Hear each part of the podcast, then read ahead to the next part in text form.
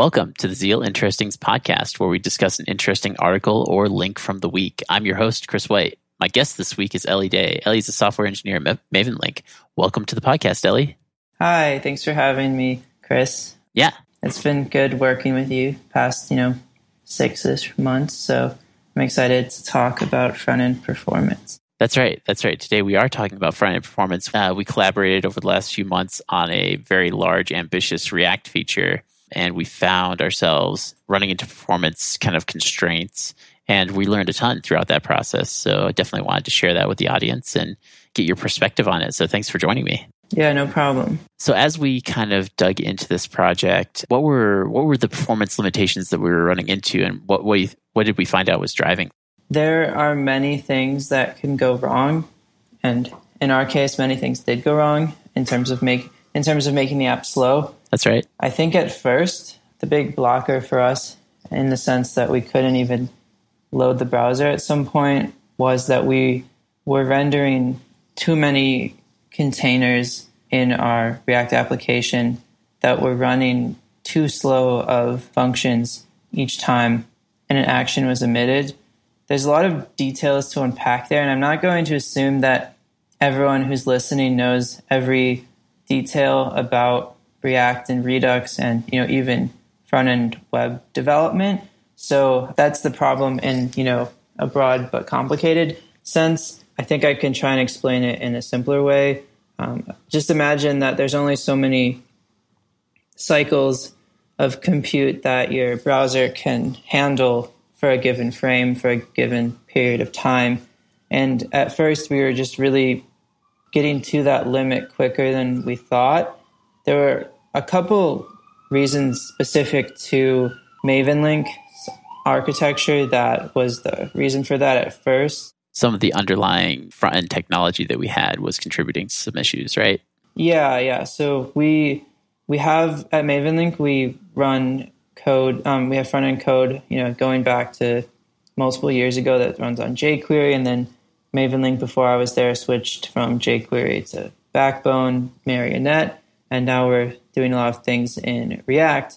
Um, the problem was we still have some Backbone code specifically using Backbone collections every time we fetch records from the backend that is relatively speaking very slow. So the the problem was is however the application um, the open source library that we were using to fetch data was architected, it was emitting an action sort of all at once for each record that we were fetching from the backend. And we were attempting to fetch over a thousand records. So, yeah, this feature had dealt with tons and tons of data. And so, as that data came back from the backend, this kind of underlying issue in the way that we were you know manipulating that data post fetch was really obvious in this new feature just because the, the quantity of data was so much more than we'd ever dealt with before right yeah and the thing is you know it was trying to do it's trying to squeeze a whole bunch of work into a small amount of time and you know if everyone if anyone's accidentally made an infinite loop in the browser you know it crashes your browser it just you know it's a little bit different but it are, mm-hmm. it would take you know, 60 seconds or the browser would fail to, to unfreeze. That was a big problem. And crashing the browser is not an ideal user experience. Yeah, yeah. Um, at first, you know, everyone on the team, a lot of them hadn't used React before, so they were, you know, admittedly a bit concerned because people say React is supposed to be fast. Um, but I want to step back a little bit and say that React, you know, the part that it, it's claims to solve isn't your application code. It's the the process of taking, you know, a diff and deciding whether or not it should update the DOM. Mm-hmm. That part is reasonably fast, but there's a lot that can go wrong, especially when you're using Redux. Um, I don't think it makes sense to go into every single detail. Yeah, I think it might make sense to like summarize it. Essentially, you know, React is all these components and the components their job is to like show the you know render the correct thing when new data comes in and what we were running into is because our data was changing on on a, at a really fast pace on scroll events all of the components were updating on these scroll events no matter what no matter whether they needed to or not Yeah. and before we added optimizations all that there was just so much more work than could happen in a period of time and that would cause the frame rate to drop to nothing and crash the browser Yeah, in a weird way, React was almost doing its job too well because it's supposed to render when props changed, and it was doing that. The problem is that the in the eyes of React, our props were changing a thousand times in you know less than 100 milliseconds, and you really just can't have that much work going on. That was one problem we saw right away. There, there are sort of different levels of performance concerns that we experienced as we solved, you know, the most problematic ones. So I feel like one thing we could talk about later is like sort of once we were able to get things working decently, like how did we get things working really well, mm-hmm. and how are we currently trying to like make things be super performant? That's true. So when you talk about things working well or what we're working on improving, I feel like one really big moment in the project was when we figured out how to answer those questions, right? Mm-hmm. You know, anecdotally, we were able to see that the the application was slow, but I feel like it was a real turning point when we gained a lot more competency in using tools to to figure out what was what exactly was happening and what was contributing to the slowness. Can you kind of talk about what we found and uh, what was most useful there? Yeah, that's a great, great point. For anyone who has has to develop web applications in the year 2018, I think that um, you know many many people don't know this. I, I just gave a talk on Wednesday of you know I don't know when this is going to be published, but Wednesday in January about similar to this talk, this podcast about performance in the browser, and um, I mentioned this tool called. Well, I didn't just mention. I talked a lot about this tool hidden away in a tab of the Chrome DevTools. So many developers, web developers, have used Chrome DevTools specifically, you know, to put something in the console, to maybe check the network tab, or you know, inspect an element. But the one I find most useful, especially when you're trying to use actual data and visualizations to see why your app is slow and where specifically the slow code is coming from, the Chrome Performance tab is super helpful. It's it's a bit hard in this context to really showcase its merits because it's a largely visual tool. You know, so we'll do our, our best to give you a picture of what you can do. Yeah. I guess one way to say it is that if your app is slowing down, that means that your app is performing a lot of work and the the flame graph and the performance tool can really show you what work is being performed and you can see like what work is what what functions or, or methods are happening are like taking a long time and also which ones are being repeated unnecessarily right we had a lot of redundant work going on Yeah, and um, Chris mentioned the term like flame graph. I don't know if you're familiar with this, whoever is listening, but a flame graph is the way I like to think of it. It's a generally you know taller. It, it's a tall representation of all the functions that were called as a result of a function being called. So you would ha- end up having a bunch of labeled bars that are underneath a top level function, and you can see on a timeline how how long that outer function took and how long every function that was called as a result of it you know how long that each function took. So the use case is for example let's just say you have a an event an event listener that's listening to a wheel event. What you'll be able to see in the chrome performance tab is a piece of the flame graph that says at the top level event wheel. Mm-hmm. and you'll see that that event wheel. You know ideally you want your events to that section to take you know under 20 milliseconds or right so that you get you know if it falls if a if a if an event takes more than like 20 milliseconds then you'll have your frame rate drop to where it's noticeable to the user right? Yeah so um, just to step back a little bit the general rule of thumb is any code should take less than 16 milliseconds because that's one F that's like one frame in a 60 FPS time frame. And we were seeing like uh, scroll events that were taking over a thousand milliseconds to resolve, right? Yeah, yeah. So that's the goal is you know pretty lofty, um, especially if you aren't optimizing at all. And we did eventually get you know closer to that that 60 FPS, but um, it's actually harder than you think. Um, but just going back to that event wheel example, you know, we have an interface that we worked on where when the user scrolls their mouse or swipes on the touchpad, we trigger an event that we want things to happen. In this case, it's shifting shifting the screen to essentially move the position of the, the table that we're rendering.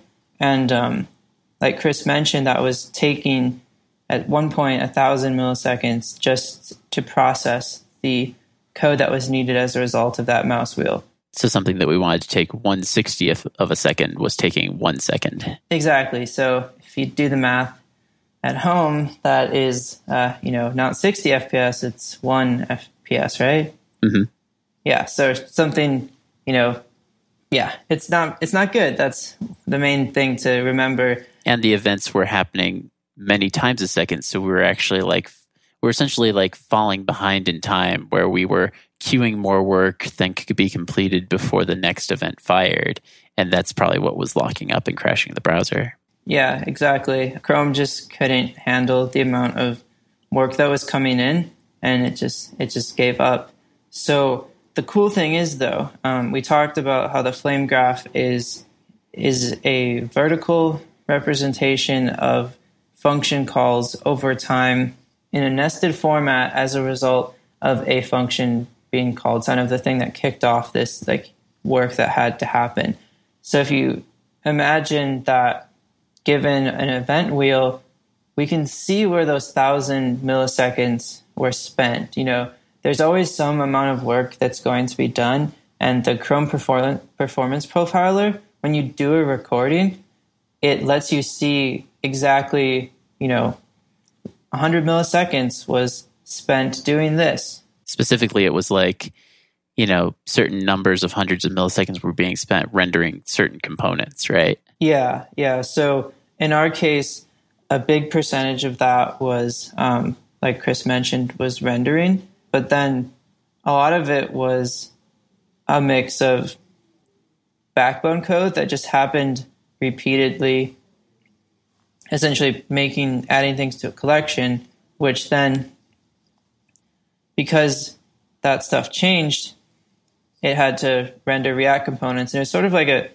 a bad cycle because every time you changed it, it triggered another change, and it's just it it just was too much for the browser to handle. It's definitely hard to imagine if you haven't seen the profiling tab I would suggest maybe opening it up, you know, at this time and sort of click around and then come back and press play. it can be pretty overwhelming at first to like see all of that data, but once you start understanding what you're looking at, it can be pretty game changing because as a developer, whenever I've troubleshooted performance issues, a lot of what I've done in the past has been just intuition based, like, oh, well, well, this is tied to a network request, so I think that's this part is probably taking a lot of time or this is like changing things on the screen and so that that's probably taking some time and so we can optimize there. But you can actually answer the question very very specifically what is my browser doing and why is it taking a long time to do things? Because you can see exactly which lines of code are triggering things that cause a lot that take a long time which just kind of exploded my mind right? Like before it was like oh it's this like magic and I'm going to roughly make this magic better. And now it's like, I know exactly what is happening and when, and I can, you know, some, some things we have to do, but a lot of things we ended up not having to do. So once we understood the problem better, what were like the top three things we did in this complicated React app to make it better? Great question. I think the first strategy that we implemented was and this was a really big improvement. Ended up fixing a lot of the issues we had was memoization of selectors that were used in React containers. So that's a lot of buzzwords. Um, it is. But simply put, we cached things. We right. I don't know like an even more simpler way to explain it, but basically we used a library called reselect, which has this concept of a selector, and it allowed us to let our React containers, React and Redux containers know that, hey, we have calculated this prop that you want to use before. So just use this one instead of trying to do that work again. And what that meant for us was that we didn't produce new objects every time a map state to props function was called, which was a lifesaver because that meant that even though this wasn't going to fix everything, every time we ran map state to props on our app, it was able to run that code a thousand times, but it didn't actually render anything. Right. So anytime you're like state or uh, in, in Redux, like this big state tree updates, every one of your components has to decide whether it needs to update or not. And by using reselect and, and this mem- memoize selector pattern, we were able to better control when that needed to happen, right? We were able to tell a bunch of containers that they didn't need to update when we knew they wouldn't need to update. I think that that was probably the best new thing that we introduced that to to fix the performance issues. Yeah, and I wanted to talk a little bit about why I think it got to that point in the first place because you know the common assumption, especially for newer React developers, is that, oh, React is fast. React handles all the complicated things, you know, that make it so it doesn't have to render to the DOM every every time your prop changes. But the thing is, when you add Redux into the mix, which is a very common state management library that is used at Mavenlink and you know many other places, it makes things a bit more complicated because by default, the way that React decides if something is the same or equal isn't the same way that a human would typically, you know, look at two things and decide whether something is the same or not. It uses reference equality, if I'm using the right term correctly, instead of, you know, I, I don't know, like, you know, it, what was the other opposite? So now the number one looks like the number one, but if it wasn't the same number one that you assigned at the same time to memory, then React would say that's not that's not the the same number one, even though they're both the value of that is one in both cases. Yeah, that's a great great example. It's kind of like if you have two identical, you know, MacBooks, you probably won't be able to tell the difference, but each one has like its own serial number. So um, if we're going with that example, like yeah, they're the same. You know, you can do the same things they look the same. Right. You wouldn't like to extend your MacBook analogy. You wouldn't, if you got a new MacBook and then the next day you got another new MacBook, you wouldn't, if you were running a store, you wouldn't like change out which MacBook was on the shelf. It was the same MacBook. But mm-hmm. because computers use references to memory, the the computer version of your of the store owner would probably swap them out because it was a new MacBook.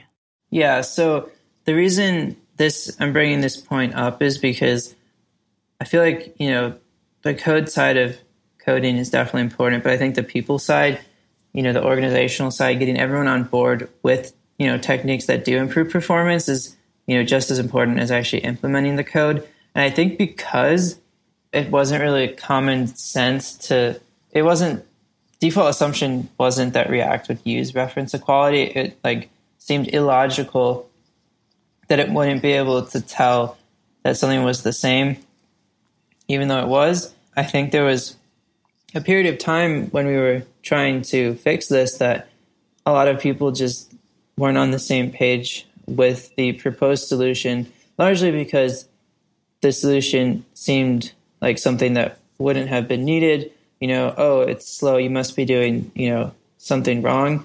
I think whenever you're trying to fix the solution, it's not just like coming to the conclusion of like this is the best way to do it. It's um, it's important to get your team on board and educate and make sure that the reasons why are covered and not just like that it fixes it. So just wanted to bring that up because um, we did have a team that was, you know, Chris and I have done a lot of React and especially like prior, we had more experience than a lot of the team. But I think like not just like getting this working, but you know, helping the team understand why it's working was beneficial um, further down the line as the project continued. It helped to build buy-in, and it helped uh, all of the other team members to become advocates for for you know keeping with these practices and keeping an eye on performance. It, it wasn't just the uh, the people who had done React. It, it, went from the job of keeping this app performant is the job of the people who have done a lot of React in the past. It, it went from that very quickly to it is the team's job to understand what impacts performance and to be advocates for performance. And I feel like that that transition that that we I feel like that happened and that was great when it happened and and uh, the whole team kind of rallied together around performance and kept an eye on it. Yeah, looking back from when we started the project to to the end, and even you know in the present, I think it became clear that you can't just do whatever you want in in the JavaScript world. I think you know if your project is of smaller scale, you you don't have to really be concerned about every single millisecond of you know compute that you do. But when you're trying to render a a table with a thousand elements in it, you're not just going to be able to like run the code and hope for the best. It's, it's going to hit some limit, you know, that the browser is capable of. You made an excellent point in your tech talk earlier this week and saying that, you know, unlike our cloud servers, we don't have control over the computer that's running this and the browser is you know our browser tab only has a single processor thread on somebody's computer that we don't have control over right mm-hmm. Yeah you, you really have a finite resource you know developers often work on eight core development machines or macbook pros with you know i7 processors or cloud servers that we can just instantly scale up and add more resources to right exactly so it's like we also have typically fast internet. But I think the assumption is that you know we can just scale up our you know turn up our dynos on Heroku or something. Um, you know you're kind of stuck with what you get. I think especially when you're dealing in the enterprise market, people aren't always on the fastest computers, and they're not using very nice browsers a lot of times. Yeah, exactly. So the thing is, performance matters. We've learned that, and I think that it was kind of surprising that I was, you know, familiar with this partly because I worked on projects in the past where I, I had to build, you know, interactive software. You know, this was in 2015 and 2016.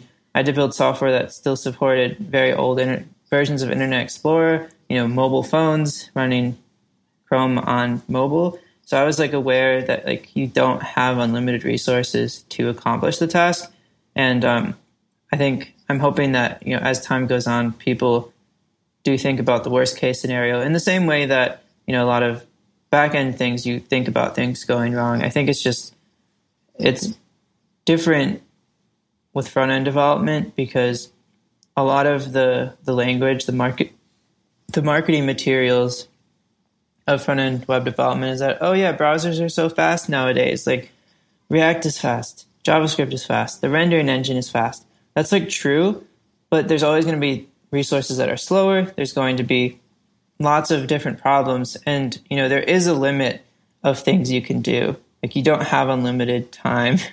And I think that's. Yeah, it was definitely a really interesting project because normally I've seen performance things get out of control late in a project, but we actually had, I guess, the fortunate problem of seeing our performance problems right away because very early on in the project. It you know this is a, it was a scheduling related project with lots of things on an interactive calendar, and so the amount of stuff we were putting on the screen and allowing people to manipulate was very very high at the beginning of the project. So I feel like we were able to discover our limitations really early on. Yeah, that's very true, and specifically to Mavenlink's uh, front end infrastructure. This was the first project that really, I think, tested the open source libraries that we used in a way that it didn't in prior projects. So we actually exposed some, you know, issues with how it was architected, and that was one other effort to improve the performance of the front end that we had to do. So I think it was it was a great, you know, growing experience for the engineers at MavenLink because we were just working with very large amounts of data and, you know, something that takes 10 milliseconds, you know, oh, that's a very small fraction of a second. You know, that's not to, that's not to, you know, hurt us. Um, if you are doing that, you know, thousands of times. That's multiple seconds, right? Yeah. Yeah. So I think that was kind of the, the mantra we embraced. It's like every millisecond matters. I think people look, often looked at me like, what? That, that's ridiculous. But um, I think, especially Chris and I advocating for these different approaches really started we were able to convince a lot of people that you know this is something that we need to work on. We need to educate the rest of the team, and we're actually midway through the project. We added a dedicated performance ta- uh, epic in Pivotal Tracker, which I think was a really you know good turning point to. We tr- we started treating it as like a first class feature of the product, right? And had a whole pair of developers working on it at all times. Yeah, and I, I really appreciated that because you know, as someone who has more experience with performance, I really enjoyed the fact that it wasn't all on my shoulders, you know, solve all these things. I it was just nice that you know my experience was able to like yeah get people up to speed. Yeah, well, I lo- I personally learned a ton in this project, and I learned a lot from you. So thank you, Ellie. Ah, uh, thanks. Yeah, uh, we do need to wrap up at this point. Before we go, though, uh, is there anything that you'd like to draw our listeners' attention to? Uh, is there a way they can reach out to you? Sure. So a good way to reach me is on my Twitter. My Twitter handle is Hey Ellie Day. So that's Hey as in hello, and then Ellie Day. I'm assuming my name will be written somewhere. Yep, we'll include a link in our show notes. Okay, awesome. And I just wanted to mention some, I guess, like side project that I've been working on for a while that is pretty cool. It's around mentoring up and coming tech talent um, with a focus on software engineering just because that's my area of expertise. One thing I've noticed is frequent, but you know, sort of brief meetings with a mentor is super helpful for people who are getting into technology, especially coding. I've, you know, seen that with people I mentor, but problem is type of people who are good mentors often have a lot going on. That's true. Makes sense. I think that I, I realized that I could solve that sort of equation. Like people need frequent mentorship, but how do I get quality mentors to mentor frequently? That's sort of where Mentor Weekly came from.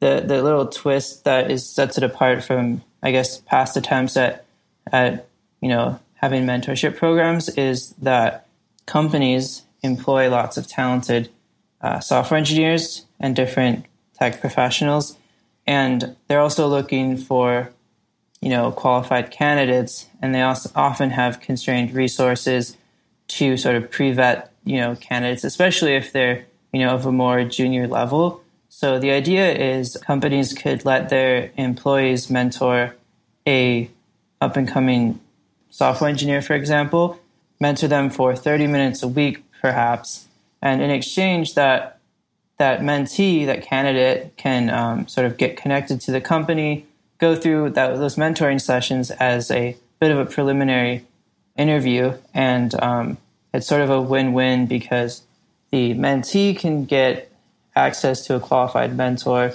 the company can get access to a candidate that is learning from this mentor and learning, you know, that this is a cool company. You know, they have this cool person that I'm working with. Yeah, I love that. It's like you are solving the problem of it's fun to mentor, but it's difficult to maintain that effort as an individual mentor. And also, you know, software companies are always looking for new talent and connecting with that talent and kind of shepherding that talent is a very useful thing, right? Yeah, exactly. So I can give more information about this on my Twitter. It's still in soon to be launched phase. So if you want to check out my Twitter, at twitter.com slash hey Ellie Day.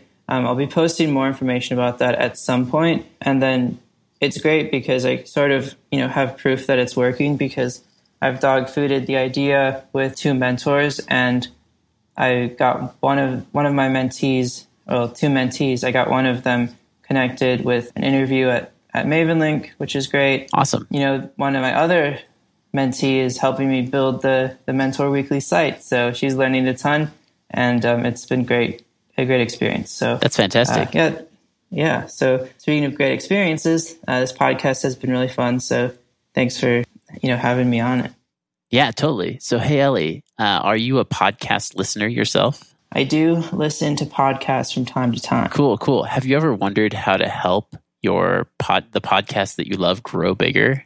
Yeah, I mean, I think that's always what you want to do is help your the people that give you cool information out, right? That's right. That's right. So if you, our listener, wants to help us out in growing the podcast, it would be super helpful if you would leave us a positive review on the podcast platform of your choice, like iTunes or Google Play. It actually does help us reach a lot of more a lot more people.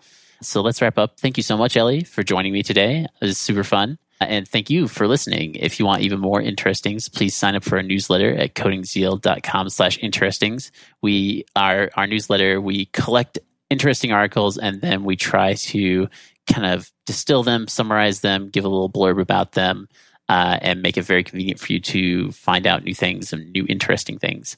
Uh, and also follow us on Twitter at CodingZeal. Thank you very much.